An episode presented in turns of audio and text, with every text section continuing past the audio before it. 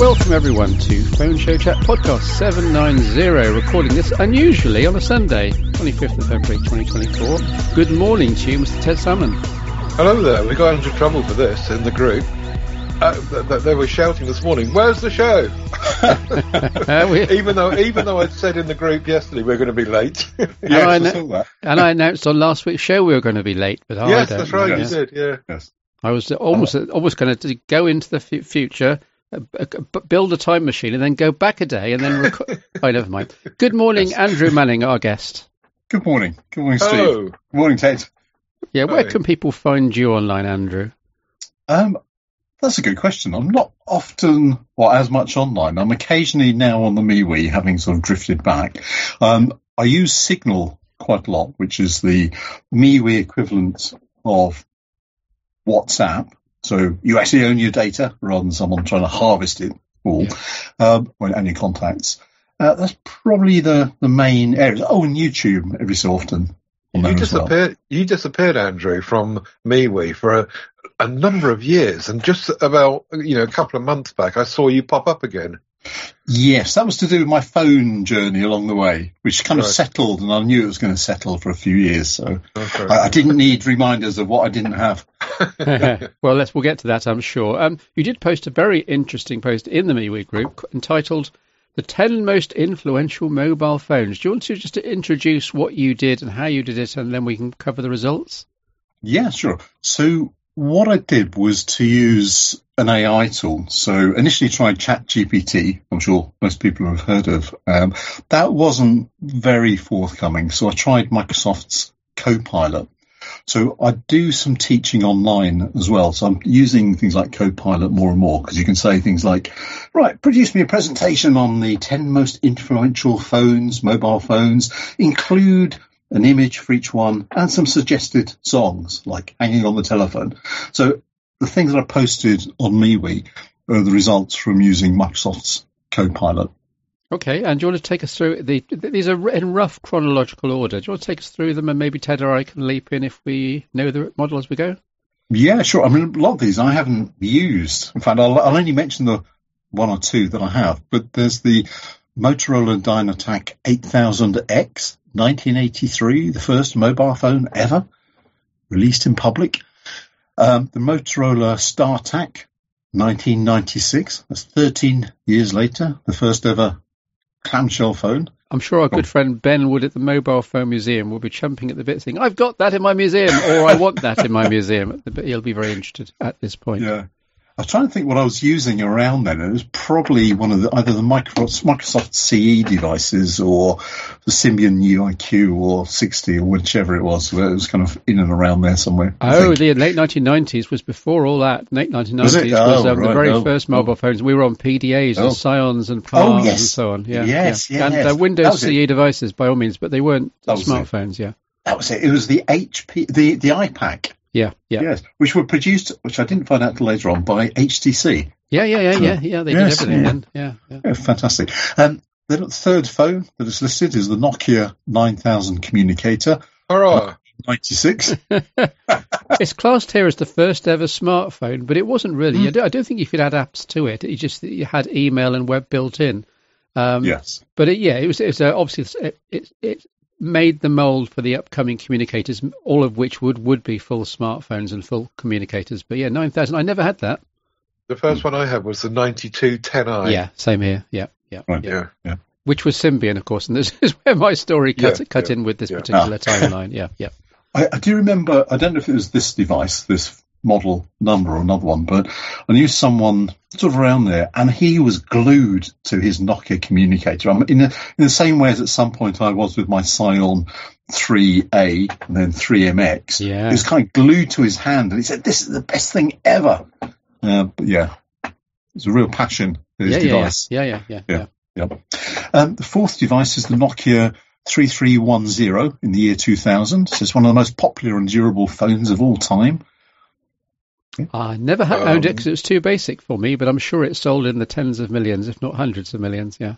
Yes, Yeah. actually, it's one of the other things with Copilot um, and ChatGPT because you can do the query like what are the top 10 most influential phones, and then do a follow on query, which is put that information into a table, include sales, features, whatever. So it's, it's actually quite useful as a running conversation. Um, right. I think at, I think at that time I was 6110. The 6110 Nokia was it wasn't a smartphone, but um, it was certainly influential because so many business people tended to use it. Right. Yes. Do you know when the E61 was that, around? That would have been about 2006. Yeah, 2006. Right. Okay.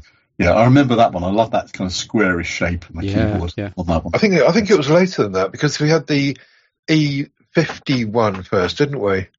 Well, the E61i, I remember, was something like 2008. So I'm guessing the 61 was 2006, 2007 at the very latest. It's in that time frame. Oh, yeah, okay. Right. Right.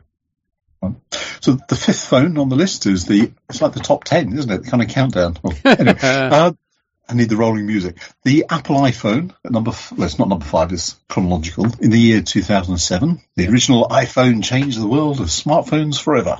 Whoa. Look how tiny it is in Steve Jobs' hand. yeah. But, yeah, they've grown a bit since then. Um, I didn't have an iPhone, so my first ever phone was, I think it had- briefly had an HTC Magic, and then followed that HTC line with there was the Desire at some point and the others, and I, I loved the HTC devices.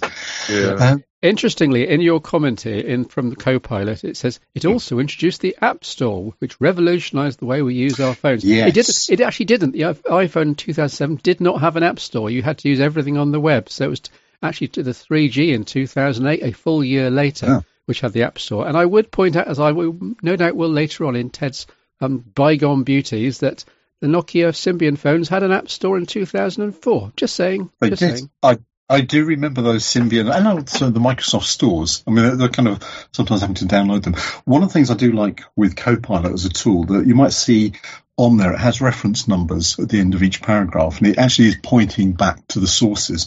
So it does make it a bit easier because you'll be careful with some Yeah. of the AI tools that. Interesting, they can actually make things up every so often, which is can be quite interesting because sometimes they point to somewhere that doesn't actually exist anymore.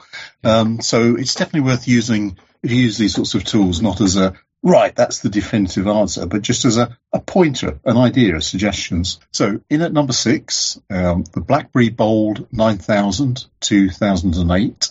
Uh, so it's the epitome of the BlackBerry brands, the business professional market, QWERTY keyboard, trackball, etc. And again, I do remember getting BlackBerry at the time, and it was a company device. Yeah, I had a 9000 for review, and I, I, I thought it did a terrific job in terms of the materials and the form factor. The OS and that we were using at the time didn't really appeal to me, but I could absolutely see someone in the BlackBerry world. This was the best thing since sliced bread. Yeah, I, I had them over the years, and actually I quite enjoyed them. But it was always like that was the work device, and my, my HTC was my own personal device. Yeah, yeah, yeah. So in at number seven, we have the Samsung Galaxy S, the first Android phone to challenge the iPhone. Um, this massive four-inch Super AMOLED screen, etc. Uh, yes, one of the best-selling smartphone lines of all time. Yes, that's the line, though. I would argue that, as um, I think Ted's put in, Gemini's attempt at the same task of picking the 10 most influential phones, and, and that picks up the um, Galaxy S2 as the one to pick out. And I think I'd agree. The Galaxy S was Im- impressive, and it was Samsung doing a decent Android phone, but the Galaxy S2 knocked everything out of the park with a bigger screen and better camera, and it just it was the, the top spec, and it wasn't horrifically expensive. So I would argue the Galaxy S2 in there rather than the original S. Yeah, yeah. I, I think you said it's the line itself. Yeah. I, I can't remember the actual models I had, but I, I know I had quite a few of the S models, but also I had all of the notes. Yeah. Pretty much only the Yeah. one, two, three, four, etc. Um, and also, there, which one? There was the Google Nexus. One of them was the Samsung. Made. Yeah, the Nexus S, Ted, was Samsung made, I believe. S for Samsung. Yeah, yeah, it Yeah. was. Um, that's right. Yeah, and I loved that one. It had a lovely feel in the hand, kind of design ergonomically. Uh, right, so number eight is highlighted the HTC One M7, Hurrah! which was fantastic. Hey. Ooh. Okay, so cheers all round. Yeah. Uh, masterpiece of design and engineering, sleek aluminium body, dual front-facing speakers, mentions the Innisfree ultra pixel camera. I'll bypass that one. But it was, for me, for audio, it was brilliant. It's always been important for me. Yeah. You left that one, Ted, didn't you?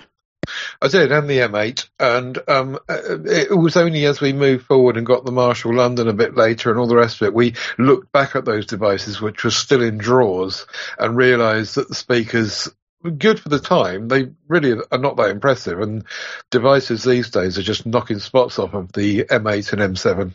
Yeah, but the uh, the, the one M7 started this um, metal unibody build, which I think you you you picked it up in your hand and you thought, wow, this is something mm. different. And the iPhones at the time, I think, were they they were metal. But yeah. this this was big and metal and dual speakered, and I think it was it, it, wowed the socks off everyone who held it at the pub meet we organised near High Wycombe with Richard Yates et al. Yeah. So in at number number nine is getting closer to today. The Nokia Lumia 1020. Yay! yeah, yeah. 2013. so, Steve, I'm sure you could wax lyrical about that one. And I'm sure I will in bygone beauties and weeks to come. But um, yeah, no, the, I've talked about the 1020 so much over the years. It ha- it's still got one of the purest and best performing cameras, certainly in daylight, that I, I think you can you can buy. Terrific technology for the time. It looked beautiful in the hand, especially the yellow one with the big black camera island, xenon mm. flash. Um, it, it was robust. Uh, Windows Phone 8 originally, and it ran very smoothly. They kind of they they forewent it for a Windows Phone 10, which is the upgrade, and everyone complained, but I think it sat beautifully on Windows Phone 8 or 8.1. Smooth and colourful user interface, as the co-pilot says, and that the you know the Nokia apps and the Nokia App Store, it, it worked fine for the time. It didn't have all the apps, but um, those were the restrictions of Windows Phone 8, and the 1020 was just you bought it for the hardware, you bought it for the camera. Yeah, because I can't remember whether it was later or around that time. I had the Nokia Lumia 1520, and I, I love that phone. Yeah. I still have it, and every so often I take it out of the drawer and I turn yeah. it on, and actually I like the Metro interface, that those tiled interfaces. I, after Android and iOS, it's refreshingly different, and it's such a shame. Yeah. But it's it was the first phone that really drew my attention to taking photos because it was a larger screen, outdoor visibility, etc. I remember you talking about that back in the day, Andrew, and yeah. wow, wowing about it. And one of the main things you were saying, but as a downside was, but it, it is really big. and, and yeah, looking hmm, at it yes. now, you think, well, actually, it wasn't really. yeah, that's true. Although there, there is that thing, the width. I've noticed that recently because I found an LG V40 that I thought I'd lost a few years ago, and I found it back in my car as I was getting rid of the car, and it's the extra width, that kind of slightly more square shape rather than that longer, thinner one, right. which I really like. And the Nokia has that. So it's actually wider, but not as tall. But it, yeah. it just feels so nice in the hand. Sure. Yeah. yeah. Balance, button position, everything. Anyway, moving on to the 10th one on here. It's got the iPhone X 10th.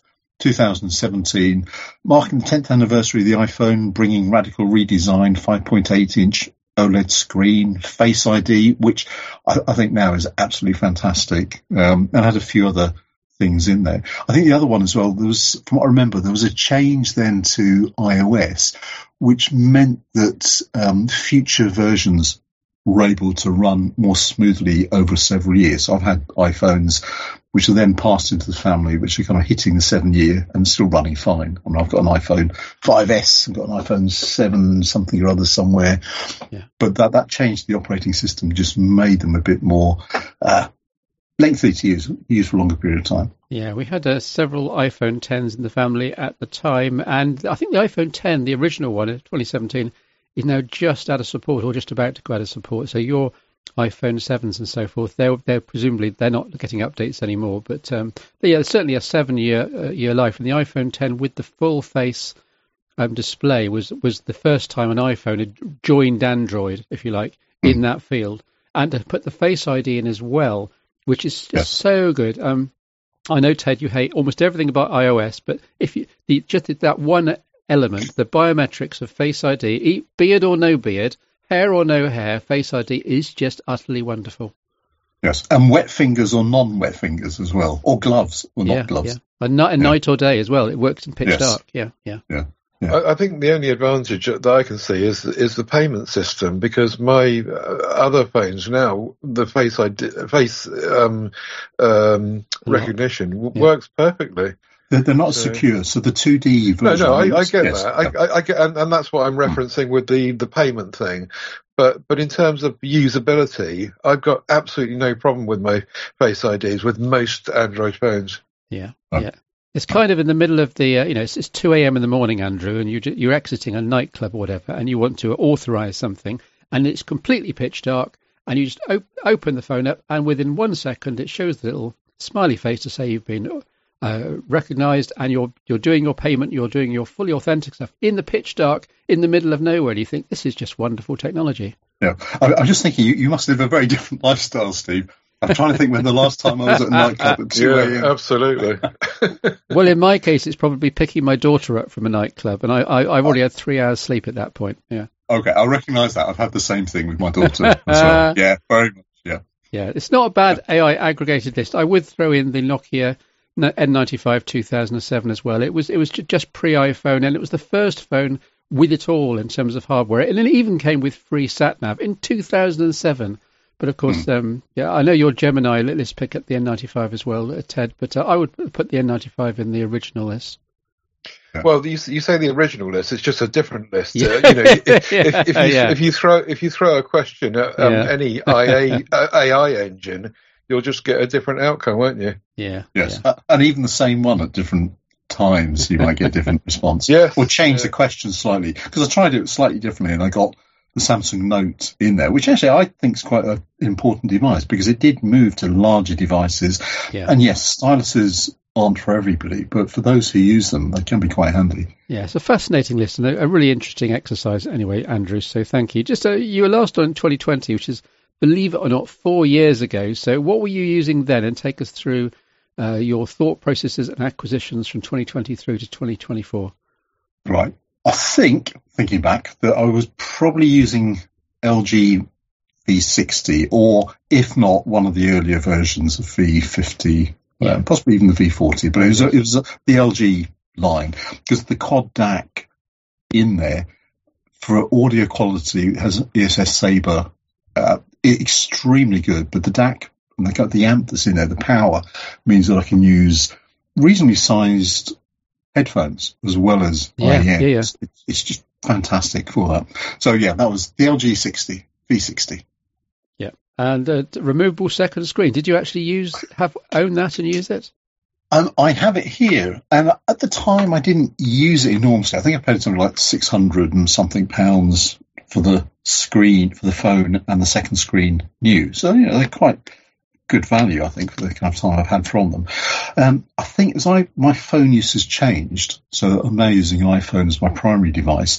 The V60 now lives more and more in its second screen for much of the time. There, there's also another issue, which is the V60s have a bit of an issue with USB-C. I've, I've met a few people who've had USB-C issues in different phones, Samsung, but the V60s I think partially the second screen slotting it in have had a problem. Unfortunately, it's wireless charging, so it lives in the second screen most of the time because it's really handy.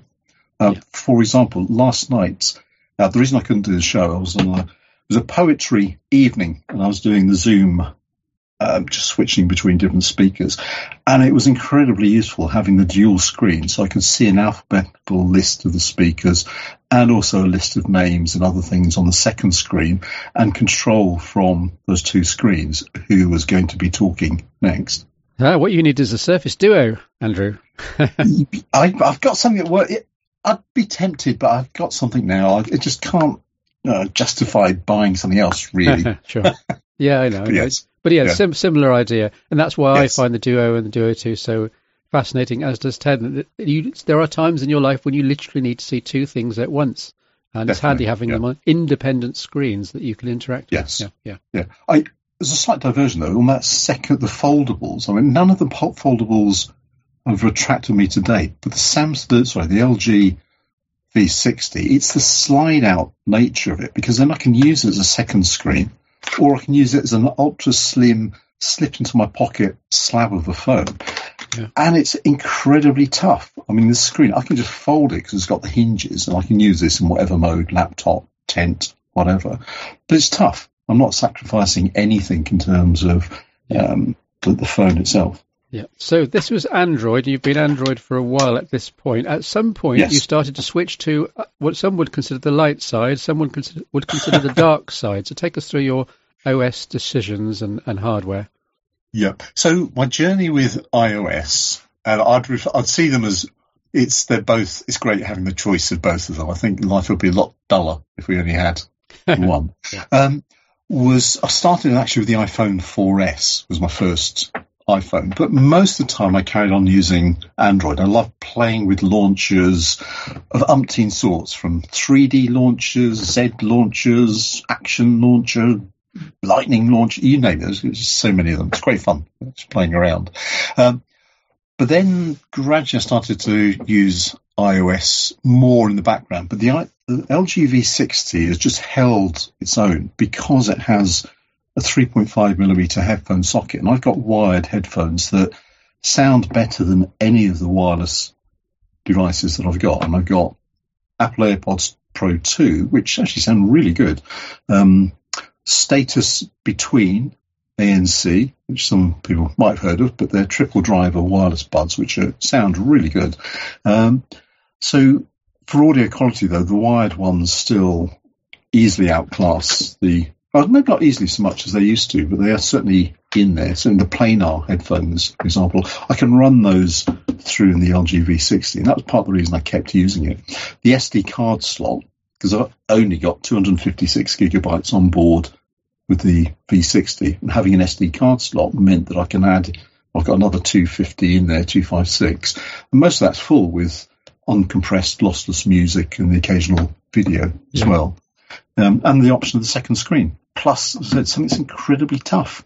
I can just bounce this phone around. So the LG V60 kept us home, but after a few years, it stopped getting updates. It's on Android 13. Um, the last security update was last summer, and I made a decision I wasn't going to carry on using it with banking and other apps um, and various other ones that I really wanted more security on. So what I did was I bought an iPhone knowing that it would be something to last potentially a long time and also could be something I can hand on to my daughter if she loses, breaks her phone. Um, but I've carried on using the V60 with different accounts. So I've just set up effectively dummy accounts on there. So I can run Apple Music, for example, on there. So Apple Music gives you your high res, lossless, um, sounds better than Spotify, but it's the same price.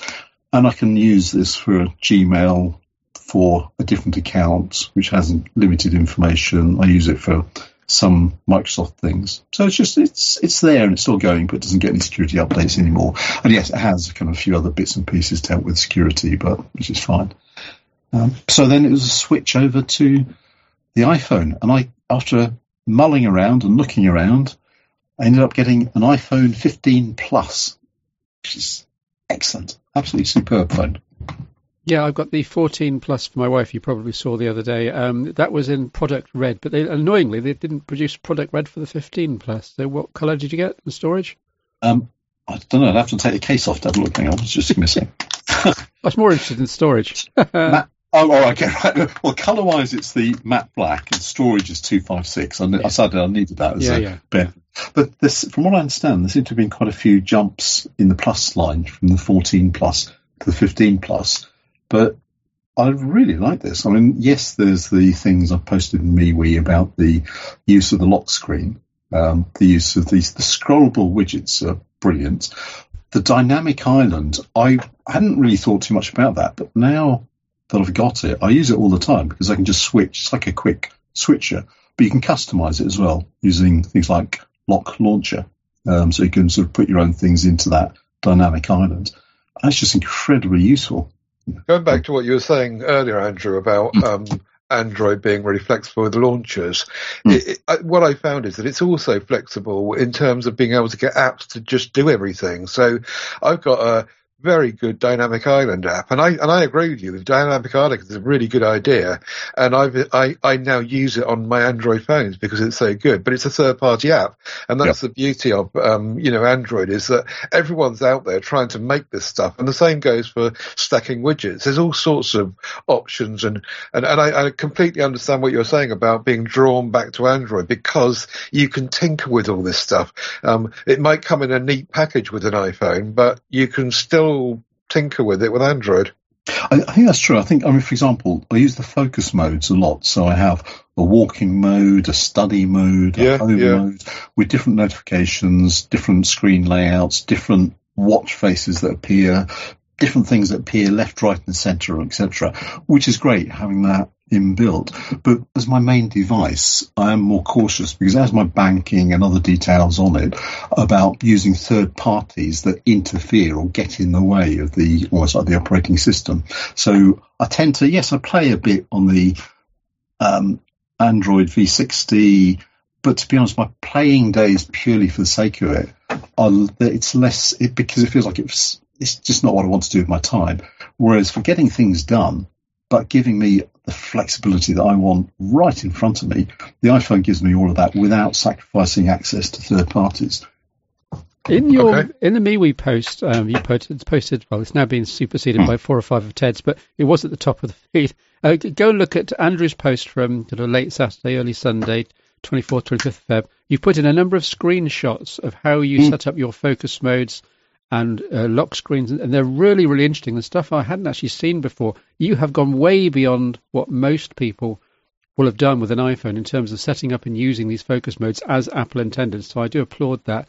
The screenshot I want to talk to you about is the one that with the showing the big 1631 time um, with the lock screen um, widgets here.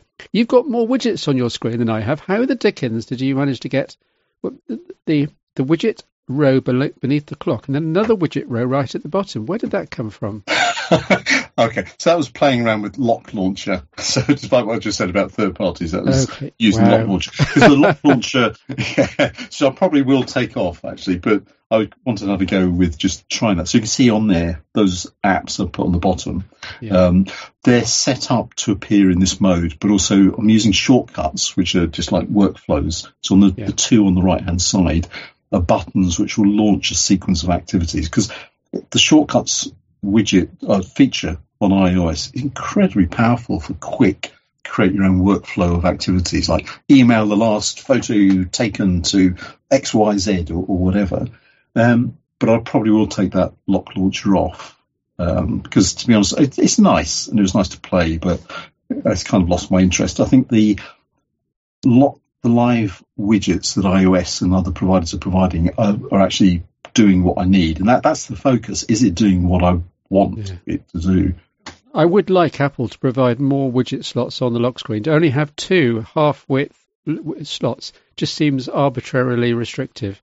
Maybe it's limited. It, it, if you have more, then it drains more battery power and uses more processor time. But I would like to see the option of four half widgets or maybe three full widgets, something like that.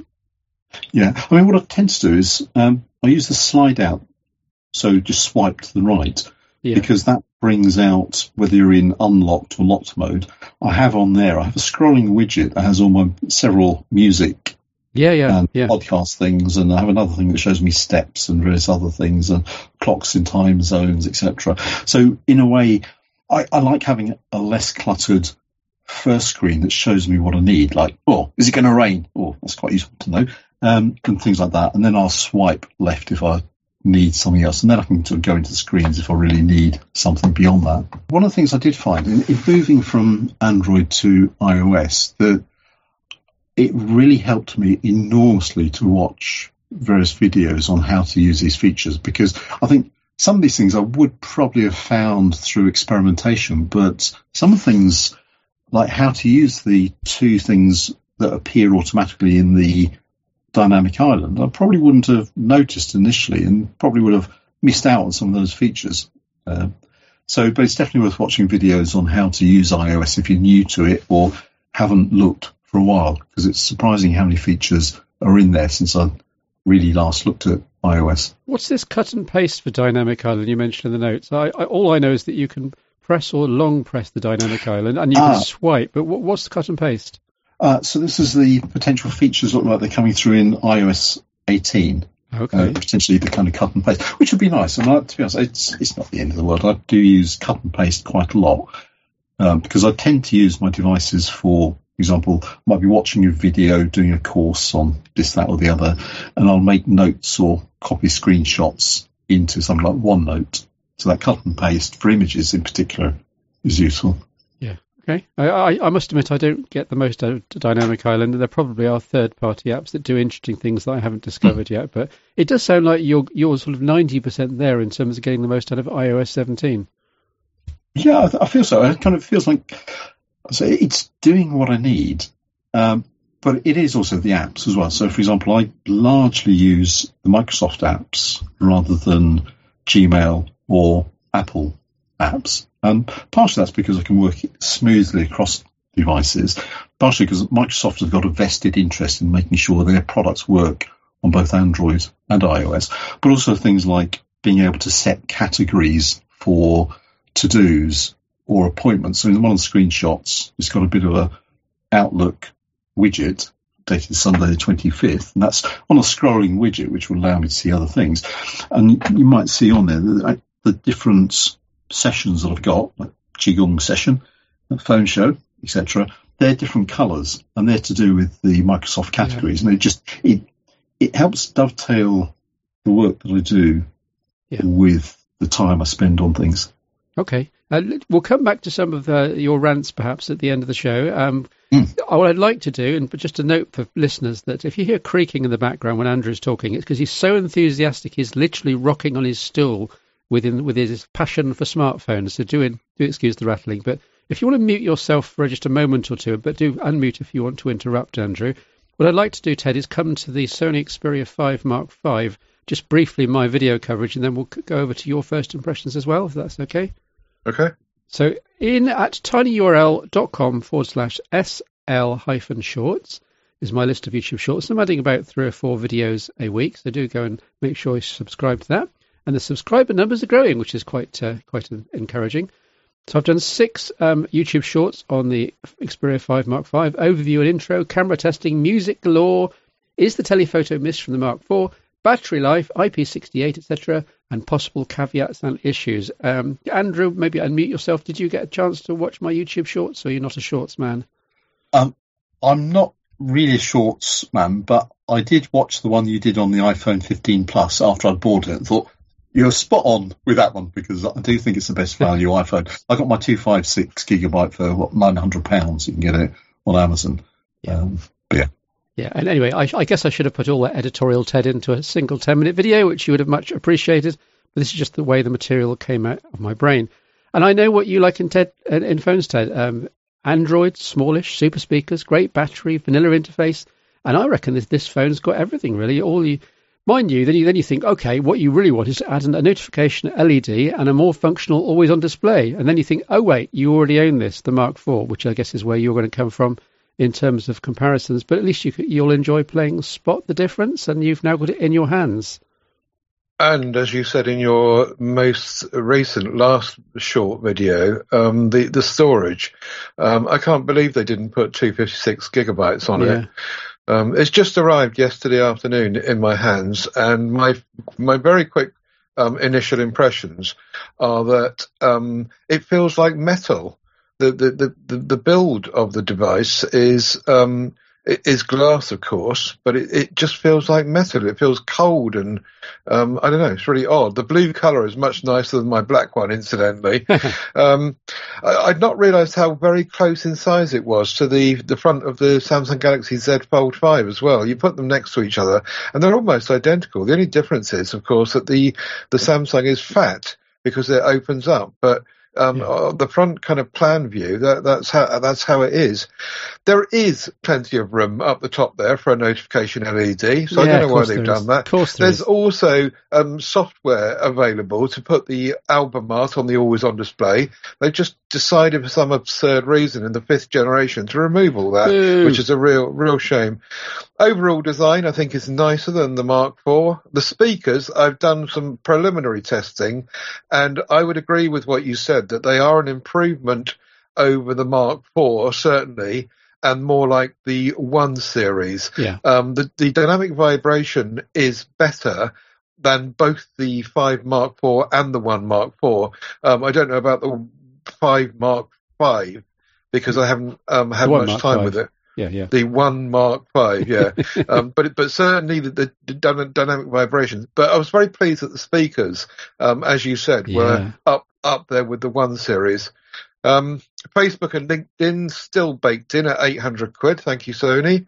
Um, Play System was updated to January 24 when I when I when I went and found it, and the setup using Google's tools um, is better than ever. So, Sony, I think uh, I don't know if you remember, but Sony one of the, was one of the ones that did that really badly Yeah. um, on yeah. the on the last generation of um, o- o- of Xperia phones, and this time cabled up with the Mark IV, it did it really really well. So well done, Google. You're getting better at this. Yeah, so presumably the improvements are not down to Sony. The improvements are down to the fact that it's running Android 14. Yes, yeah, yeah it's, it's all Google. The, the backup Yeah. and restore is all Google's doing. Um, Yeah, but yeah. Uh, yeah, so but but yeah, I, I'm I, as I say, I've not long had it out of the box. Um, but those are my first impressions, and I look forward to doing a some sort of comparison. But it's not that different. Apart from the things that I just highlighted physically, I think it's it's not hugely different to the Mark IV. Um, we, we'll be focusing on sound and, and, and, and chipset, I suppose, but the chipset's not far away either. But there's no telephoto, Ted, which I know won't bother you, but I do, No, yeah. again, do see But- my YouTube you- shorts. Yeah. yeah, you you proved in your short that it doesn't matter anyway, didn't you? Yeah, yeah, I absolutely. I've been really impressed by the main camera on the Xperia 5 Mark V. So see the links in the show notes. We'll put the links to all of my videos in directly there. But uh, I think Sony made the right call. I love the, the packaging and the specifications of the Xperia 5 Mark 5, and just the caveats in my last video. Other than that, it's almost the perfect Android phone. But um, your SIM card has been somewhere else all week, Ted. So do you want to give of us details? One of the reasons uh, being that I um, have had some health issues this week, which I've been working through. And um, like you, when you had some health issues, I started using a watch. And of course, the watch that is the most capable one I've got here is the Galaxy Watch. And so I set it up to do all the stuff I need it to do. Um, and it's really hard to then break away from it um, because all your data then becomes in the, the Galaxy and the Samsung system. And when I'm when I'm kind of tempted to move away from it, now I know I know I can you can get certain bits of the um, health stuff on from the watch on other Android devices, but you certainly can't get everything. Um, and it, it's a real shame, including blood pressure, incidentally. Um, uh, and so I've, you know, I, I, when I would normally have been tempted to move my SIM card to something else to, you know, just change the, have a look at something else and change the, the scenery, I've resisted and I've left the SIM card where it is because of that mainly. So I don't know, um, Steve, um, sorry, Andrew, Steve went through a spell of using a um, Apple Watch because of um, some health issues a while ago, and I'm I was kind of poo pooing it at the time, thinking, oh yeah, okay, well, fair enough, but I'm not really that interested. But now I really see the other side of it. Have you had done any of that? Yes, so I use three modes of smartwatch, which is one of them an Apple Watch from day to day use, and it's the voice input I use a lot, and just you know, yes, I can see steps and all sorts of other things and the weather. Um, but it's just like an input of you know, press a button, add a reminder to buy a birthday card when I get to London Bridge. You know, so I can just say that, and then as soon as I get to London Bridge, it'll remind me to buy a birthday card. So just that quick access, um, speaking to the watch. Right. Um, it does a few other things, like of stored music on there, and actually it's not too bad if you play with the settings in the right way. Um, the audio quality, certainly for podcasts and audiobooks, is extremely good, and it just takes a bit of pressure off the battery. Not that that's a problem with the iPhone 15 Plus. The second mode I use for smart watches is none, because for a lot of things, I do Qigong teaching, it's a bit like Tai Chi. Um, and you feel the difference in the weight. It's surprising. And I just don't like wearing a watch for all the time. And the third mode is cost me £68, an Amaze Fit Oh, yeah. smartwatch. Yeah. Which, because sometimes I'm away for a couple of weeks when I haven't got access to charging stuff up. And I set this Amazfit with a haptic alarm for certain things I need to do and timer and to be able to tell the time. And after 11 days of not charging it, it was on 50% battery life. So for those sorts of users, this Amazfit, which does do heart and blood oxygen and several other bits and pieces, but I turned those off because I didn't need them. This this is perfect for a long life device. It's an Amazfit for that price. So that's my three things. Apple most of the time. Um, well, actually, no, no smartwatch most of the time. Apple, fair bit of time. More so at home because when I'm at home, I tend to use the Apple Watch just for quick voice, and the iPhone could be anywhere. I've got no idea where it might be. Um, and then other times, particularly if I'm away, I need a battery that lasts me at least a week without charging the Amazfit. No idea yeah. where your phone is. It's in a belt case on your hip, Andrew. Speak for yourself. Wireless charger usually is kind of probably oh, standing there. Yeah, it's actually quite yeah. useful being able to find devices from my watch as well, you know, to find my phone. I mean, I haven't needed that too much, or the earbuds or whatever. That can be quite handy at times as I say, what I just wasn't interested in watches until I had this health thing, and I started needing to track what I was doing, and it and it just works brilliantly. The Samsung Health stuff is just stunning, and the the the, the Galaxy Watch is really really capable. Yeah. Um, they're just about to introduce um, blood sugar on it. Apparently, they they at the moment they they they can't technically quite get there, but it's just around the corner. It would seem a non-invasive, non-skin piercing blood sugar which um, you know, I don't know. The, Samsung have just seemed to have gone really to town on the, the, the Galaxy Watch. And in answer to your original question, Steve, yeah, that the Fold Five is where I've kept my SIM card. Now, just before we were recording, I had to get my because I was paying for something and it wasn't set up to do that. I got my S23 Ultra out to do that with, and suddenly I'm back in love with that again. So watch this space. but you are locked into Samsung, kind of. Yeah, because of the watch. That's the only reason. Yeah. yeah, um, yeah. Um, you know, I, I, I mean, as I say, I can, I can switch it out, but you just don't get all the features. Yeah. Mm. Yeah. Yeah. It's worth just saying with the Apple Watch. So mine is an Apple Watch Six. So most of the time I've used it with my LG V60 working alongside it. And if I've ever needed connection, then I just simply pair tether the phone and the watch. But most of the time, what I found in practice was that the watch by itself in standard mode, standalone mode, gave me all the health stuff, the tapping to pay, etc., etc., that I needed when I was out and about. Yeah. Um, and then when I'm at home, it's it's just gone onto Wi-Fi anyway, so it's not an issue. So yeah. I, I, think that thing of being locked in, whether it's Samsung or other, it's worth sort of sometimes thinking about. Well, actually, what linkage do I need? But for that. It's just those higher level function functionality that goes on if you're in the Galaxy world and you've got all Galaxy gear because they obviously Samsung are focusing all their energy uh, assuming their users have got a Galaxy phone, a Galaxy watch, a Galaxy tablet, a Galaxy everything, and you just get the most out of it. That was all really, Andrew. I'm sure that yeah. there are yeah. other systems that do similar things, and if you're baked into the Apple system, I'm sure it does very similarly. Yeah, I mean, I, I, think that's true. You do get more functionality if you're using an Apple Watch with an iPhone, but having switched from using Android and an Apple Watch to using an iPhone and an Apple Watch, for me and my usages, to be honest, it hasn't really made a massive difference no, no. for how I'm using the Apple Watch. Because you're not doing the health stuff particularly, yeah. Um, I, I, the steps. That's the one thing I do use. The steps. Yeah. And, uh, yeah. yeah, and also heart rate. If I'm doing some exercise, I'll try and make sure I've gone at least above 120. Yeah, give or take, or something like that. Whatever. Right, yeah. Um, Andrew, does your Apple Watch do the ECG, or is it just my Series 7 that's uh, got that extra function? Um, I believe it has ECG. It does have ECG, but I've turned it off, to be honest. I haven't used it. I'm thinking about this Apple Watch will go possibly to my mum for the fall detection. Yeah. Um, and like saying, Ted, with the um, sugar monitoring, Apple's been muttering around that. And I went through a phase. So during lockdown, I was diagnosed as diabetes type two. I hadn't realised, um, and I've reversed that. But I did have that period of the you know the needles pressing, you know, yes. taking those measurements, which was certainly a good reminder of oh, I better do something about it.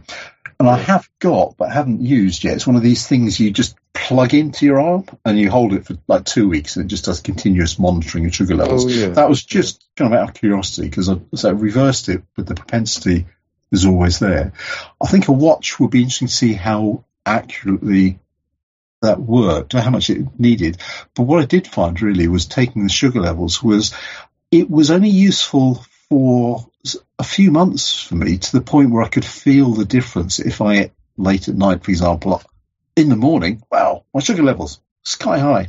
But after right. a while, I didn't need to take a sugar reading in order to be able to tell that. I could feel the difference. Just, right. yeah. yeah. So it was kind of, it's one of the things I can imagine, certainly for different forms of diabetes, like diabetes type 1, it'd be incredibly useful. Um, but for some people, it may be that the initial period is useful. Uh, but then after that, once you get accustomed to, wow, like for me, if I have potato soup, it just shoot my sugar levels shoot up. I mean, it's I'm really surprised on that. Right. Uh, yeah. It's just finding things like that. But yeah, but it is useful having the health features, definitely. I gather, um, Andrew, you, you, had other considerations before you settled on the iPhone. Why did you decide definitely to switch away from Android, and what else did you consider? So it wasn't the operating system as the reason. It was okay. primarily for the iPhone, the longevity of the updates, the seven years updates, and something like the Fairphone would have given me the kind of seven, eight years. Yeah. Uh, and I've found in practice that sort of holds out, it does seem to work. Um, there were some other things like resale value potentially, but also I can pass iPhones through my family more easily than I can with Android phones. But I did consider two other phones in particular. So one of them was the Sony um, Series 5 phones, and the other was the Asus phones. And both of those with the audio quality um, with the DACs that they have yeah. in yeah. them. The thing that put me off, Asus won't go for more than two years or won't commit to beyond two lots of yeah. updates, Android updates. And Sony was not really pushing the boat out either. And so that, that was in the end the reason why. But the Sony and the Asus, because they also had 3.5 millimeter headphone sockets and SD card slots, those were the main reasons I'd considered. And the only thing that put me off was the duration of updates. So, Ted, is there a, any particular reason you can think of why Sony restricts themselves so much in terms of years of support? Given that they've got a, a very vanilla skin with just a couple of additions, I cannot see any reason why they can't almost pull a Fairphone and say, okay, let's five years, six years, because it's not going to make mean very much more work for them. No, not really. Only that they will claim that they petition their users, and their users tend to be alpha phone users. And for whether or not they're supporting their Xperia phones going forward, they'll be able to their user base will be able to continue to use the phone with their alpha setups, doing video and, and photography, um, regardless of whether it's you know bang up to date or not. So I, th- I think that Sony's got this kind of mentality of they've got their user base and these things that annoy the rest of the mobile phone world it, it are not relevant to them. They're very elite, aren't they? It's a shame, really, because I like the Sony devices that I've had I've really enjoyed using. Um, and I, I, think there might be a, a, bit of a change. I'm doing courses at the moment, stuff focusing, and I've been working in the areas around sustainability. Uh, I think there is an increased movement in two directions that I've seen, certainly among the people, friends that I know, which is one of them is from a sustainability perspective to go for phones that last for longer. And secondly, to some, not many, to go for just simpler phones was dumb phone, not d- quite dumb phones, but certainly scaled back down. But certainly that I want a phone to be able to last for years. And so, for example, in my position, it's even if I'm not going to use it for years, I'm either going to resell it or I'm going to pass it on down through the family. And that's where it gets the life. It goes to yeah. my partner, it goes to my daughter, actually it goes to my daughter, then it goes to my partner, then it'll go to my mum. So, you know, there's, there's yeah, several yeah, people that can't get a look at it. So. Yeah, so it's important to stay supported and safe for all that time. Let's move on with Bygone Beauties, our new section for 2024. And it's your turn to choose something, Ted. I chose the Fold 5 I like, the Nokia E90. Hey. The Nokia E90, I love, I love this phone, and as you well know, and I had a couple of them. I like my Mocha one mostly, mostly. Um, and yeah, some of the highlights of this um, clamshell Nokia um, S60 phone are that it was just hugely robust. It was amazingly built. It was like a brick. You know, you, if you dropped it, you didn't care, and the, the floor would come off worse. It had an amazing hinge mechanism, didn't it? Yeah, a simple dual friction hinges with the screen cable going within one of the pairs of hinges. I think. I think that's that how I worked out it, how it worked, and there wasn't much to go wrong. The hinges weren't synced like on the Duo and the Pixel Fold. There's no cams inside, so you could actually get slightly interesting different hinge configurations. If you look at photos of the E90, the hinges are all in slightly different places, and you can fiddle around with them and get the angle in the, the position you wanted. But very, very nice. Indeed, yeah. There's a solid QWERTY keyboard, of course, and it really was solid. You know, you had to really press those keys to make them work. Which some people, some people would say, well, that's not very good because it's you don't want to. That's hard work. But all of the buttons were solid, and if they felt like they were really, really well made. Yeah, the, the thing is, you couldn't put it on a desk like a laptop and type touch type as on a laptop. This was best used when you're out and about. You've got it opened up, the nice big screen, nice big keyboard, and you type with two thumbs, like I used to do on with my Psion half the time. And so, being a yeah. two thumb typist, that's how I used it. Yeah, um, I, I, do get what you're saying. I did also use it on the desk though, but it is. I mean, the keys are obviously very small. Um, yeah. Perfect size in the hand, of course, um, and yeah, I, I, think usable open on the desk as well. But in the hand, it was just. In fact, it, it's smaller than the the Fold Five, and it was just lovely. Yeah, well, certainly when you keep it, you keep it open on a desk beside you, you can tell people, "Oh yes, I'm using this as my laptop," and they're they're really impressed. Of course, you yeah, can't yeah. actually use it as a laptop but it gives them the same idea. Yeah, yeah, definitely. Um, and um, a, a, very usable outside screen, which um, you know was like any other S60 Symbian phone. Of course, you've got the T9 keyboard, but in those days, I was okay using T9 when needed, and it saved opening the thing up when you were, you know, on the train or whatever. Um, so yeah, much like the Fold 5, you, you, you don't have to open it up all the time to use it if you're okay with T9. It's amazing how many comparisons with modern phones we're able to make here. So the, the, idea is coming back. Yeah, for quick checks and one word replies to messages, um, it, yeah. was just, just fine. And also, all applications on the phone ran on the outside screen, just as they would yeah. on any other S60 candy bar. Yeah, and also, well, you can summarize the inside screen and um, how the software worked in there. But I, I remember most things uh, reformatting for the width of the screen. Yeah, yeah. The, the, Series 80 interface on Symbian was optimized, like again, like things like the Surface Duos and the folding phones of today. So well-written apps, they switch into a two-pane interface. You get like list of contacts, and then the, the details or you know, the email headers, and then the bodies of the email, uh, if appropriate, across the screen. It just worked really well. You said Series 80 there, but it's not. It's not. It's Series 60s, isn't it? You are quite correct, Ted. That's my fault. It's, it, it, now, it, the reason I said that is because the original 199210, etc., they were Series 80. Yes. And this yes. version of S60 third edition was kind of written so that the opened up landscape view mimicked Series 80 in many ways, and the applications were formatted in similar ways. But yeah, S60, you're quite correct. Yes, indeed. It also had the Hero BP4L battery, which was, of course, hot swappable. Um, and th- th- in my experience, that, that lasted an awful long time. You know, days, two to three days. It also lasted years because I have got three or four phones in my drawer here, all with BP4Ls in, and the batteries are, keep their charge year after year after year. They mm, just go on mm. and on and on. So I'm, I'm really think batteries were better before Ted.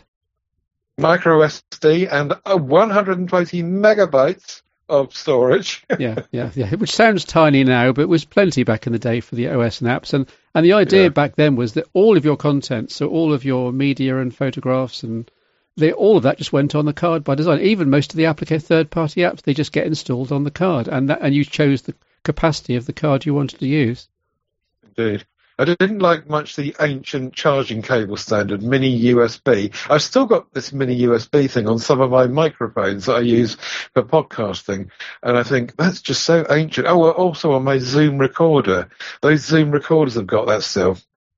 Yeah, it, it was just the era that I think um, Nokia never used it again, thankfully, after this. Um, mind you, micro no. USB wasn't much better, and I was uh, no. a huge cheer when Type C came along.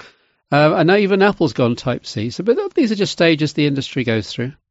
Of course, yeah, yeah. Um, and, and, also talking about plugs and ports, there was this really non-standard 2.5 millimeter audio out socket, which in the box I seem to remember that you, it came with an adapter, so you could you could plug in your 3.5 millimeter. But um, more uh, insight on that from you? Yeah, this was um, a, an experiment really because they wanted to fit in with the corporate headset world. They saw very much this. This was an E series device for business users and 2.5 millimeters was the common headset standard at the time for business use. And thankfully, right. of course, 3.5 became the standard everywhere until Apple dropped it in 2016. Boo! It'd be interesting to know the history of that because, uh, as I understand it, the 3.5 millimeter standard goes back to the, the 1930s or something. So perhaps the 2.5 millimeter goes back even further. It wasn't Apple that first dropped the 3.5 millimeter, but they did create a rush. And I know some companies said they would never remove their 3.5, but sadly, it's quite hard to find 3.5 millimeter headphone sockets these days. Yeah, the, the 2.5 thing, I think, Ted, was because the business uh, customers were thinking, well, how can we re- keep the same functionality but make everything smaller? So for just for a couple of years, they experimented by dropping down in oh, size. Okay. But it's obviously sheer madness in a world that was 3.5 everywhere.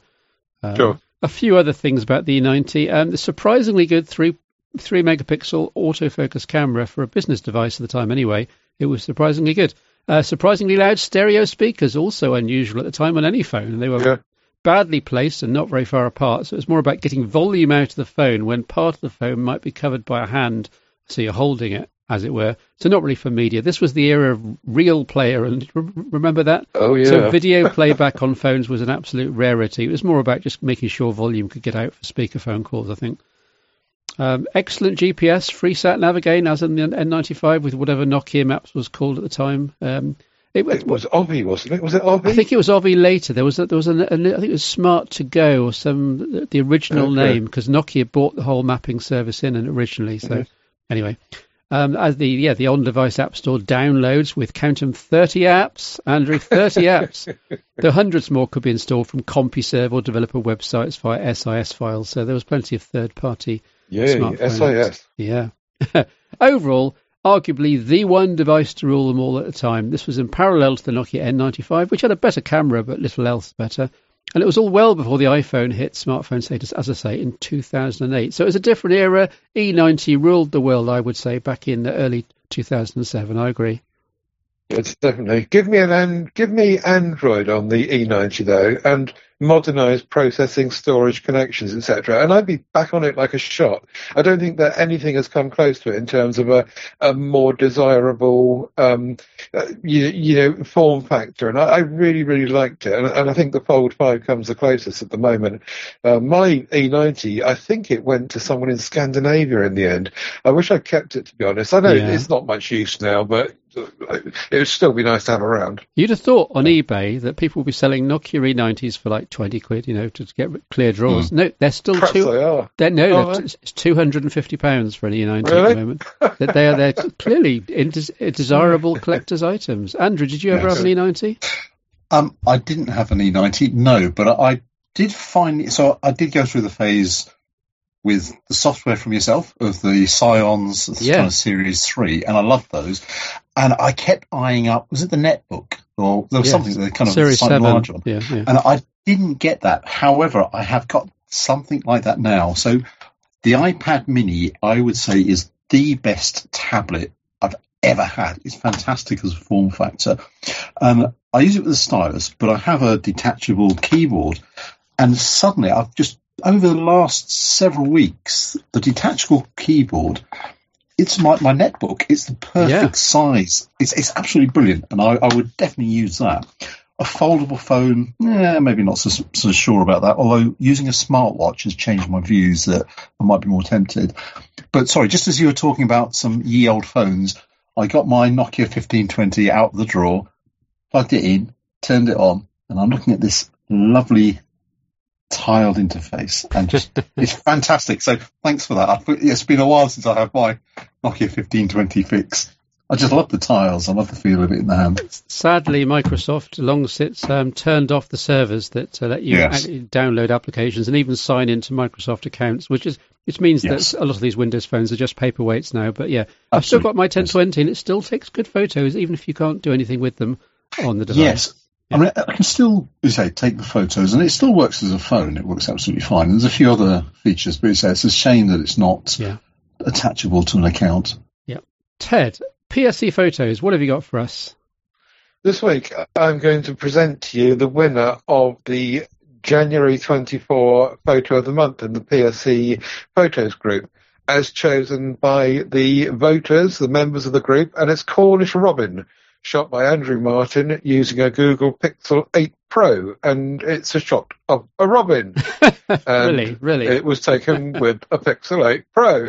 Um, no, I, it, it's obviously uh, was very popular with the um, with with the voters. I'm not quite sure why over the others, but I'm not criticising it at all. Well, if I'm going to criticise one thing, I'll say that the back at the end of the tail is lobbed off. But apart from that, um, yeah, it's a very nice nature shot, zoomed in, um, which he's taken with um, with, with the Pixel. Any thoughts, Andrew? It's beautiful. It's stunning. I'm looking at that, and it's crystal clear. It almost jumps out of the page. It's going to fly off in one direction or the other. It's beautiful. Yeah, it shows what, what a good zoom the Pixel 8 Pro has got with that super res zoom. It's really impressive software processing. And I'll just to Yeah. add as well, the, the background, the, the kind of the blurring in the background, making the robin stand out is beautiful. But it's the depth of the colours as well that come through with a, a richness in there that I really like. Yeah, absolutely, and I think it's a very nice photograph. And so did the members of the group who voted. So thank you everyone for voting. We'll be back with another one for February, um, in the middle of the uh, March probably. And um, keep your photographs coming into the group. Also on MeWe, our wonderful buy, sell, swap classifieds group, and you've got a few picks for us, Ted. Yeah, a bit quiet again this week, but um, yes, I've got a few. The, the iPhone 12 Pro, 128 gigabyte version in Pacific Blue, 320 pounds. An iPhone 13, 128 gigabytes in pink. Is pink a colour? 300 pounds. I didn't think pink was an Apple colour, is it? A pale Is pink. it rose gold? no, no, I think pastel pink, perhaps, yeah. Is it? I thought it was rose gold, that kind of colour. Anyway, Who knows? Um, Samsung Galaxy Z Flip 4, 256 gigabytes in black, 329 pound. There's a Pixel 6 Pro, 128 gigabytes in stormy black, um, 190 pounds, and a large shout out for the the one we highlighted last week, 160 quid for the Moto G54, 256 gigabytes, 8 gigabytes of RAM. Um, as I say, we mentioned it last week. Amazing value, I think, for a family member. I'm amazed that that has not been snapped up. It's a, a really capable phone, um, uh, you know, and for 160 quid, amazing. That would be my pick. What would be yours, Andrew? Well, spoil for choice there. Hey, that iPhone 13, 128 gigabytes looks like good value. Um, and those because those have got several years still to run for updates. If I was just someone was buying me one, I did think about getting a Pixel 7 because there've been some good deals, but they, haven't been so good on the audio side for the output. So probably of those, if you had to give me one, I'd go for the Galaxy Flip 4 because I haven't played with one of those. so that Flip 4 is not yours, is it, Ted? No, no, I, I, um, my, mine's still here. right. Um, I think my pick there would probably be one of the iPhones in that when once an iPhone, um, especially an iPhone Pro, gets down into three hundred pound region, all of a sudden all the arguments about they're well they're way too expensive they go out the window because these these at that price you can afford to take a punt on it even if you're not 100% convinced that the 12 Pro gets you the Pro camera with the telephoto and that's still going to be supported for another two or three years. So I think that's my pick. Uh, the, prices are plummeting. Someone sold their S23 Ultra this week for under 500 quid. 512 gigabyte version, just like mine, and it's now dropped under 500 quid for reselling on. Uh, now, to be fair, it was snapped up quite quickly at that price, but even so, Yeah. everything just seems to plummet in price. There's no value retention at all. I think you get better retention value if you sell secondhand on eBay. Uh, but within Hmm. our community, I think people really kind of want the latest and greatest in the last couple Yes. of years. Yeah, I think that's true. And also with that iPhone 13, it's going to have updates till what 2028. So yeah. you're getting a good length of time, and it'll still run during that period. But it is pink. yeah, but put a case on, and you're not going to be able to tell. uh, anyway, thank you for coming on, Andrew. It was a pleasure. Thanks. It's been great to meet you both again. I mean, it's been a long time. So thanks, Steve. Thanks, Ted. Yeah, and a last word from you, Ted. Um, Podhub UK, as always, um, audio podcasts and MeWe groups and whatever you want to dip into there. If you get lost, go to tedsalmon.com. And if you want to buy me a copy, you can do that. That's at paypal.me forward slash tedsalmon. And if you're wondering why Ted's audio has been breaking up slightly, it's, it's, apparently just congestion Sunday morning in North Wales and everyone's on the interwebs. So that's why we record on Saturday evenings, everyone. And we'll be back on Saturday evening next week as well. Um, hopefully with a special guest, who is, he said, frantically scrolling to the top of the document, Joe Hickey from the Nomad Tech Project. So we'll be back with Joe next Saturday evening. Until then, a cheery um, goodbye from my two co-hosts. Bye. Bye. Bye, everyone. Show notes at stevelitchfield.com and don't forget to think about buying us beers and coffees to say thank you. If you've enjoyed the podcast, again, link in the show notes. Thank you very much. This has been Phone the Show Chat.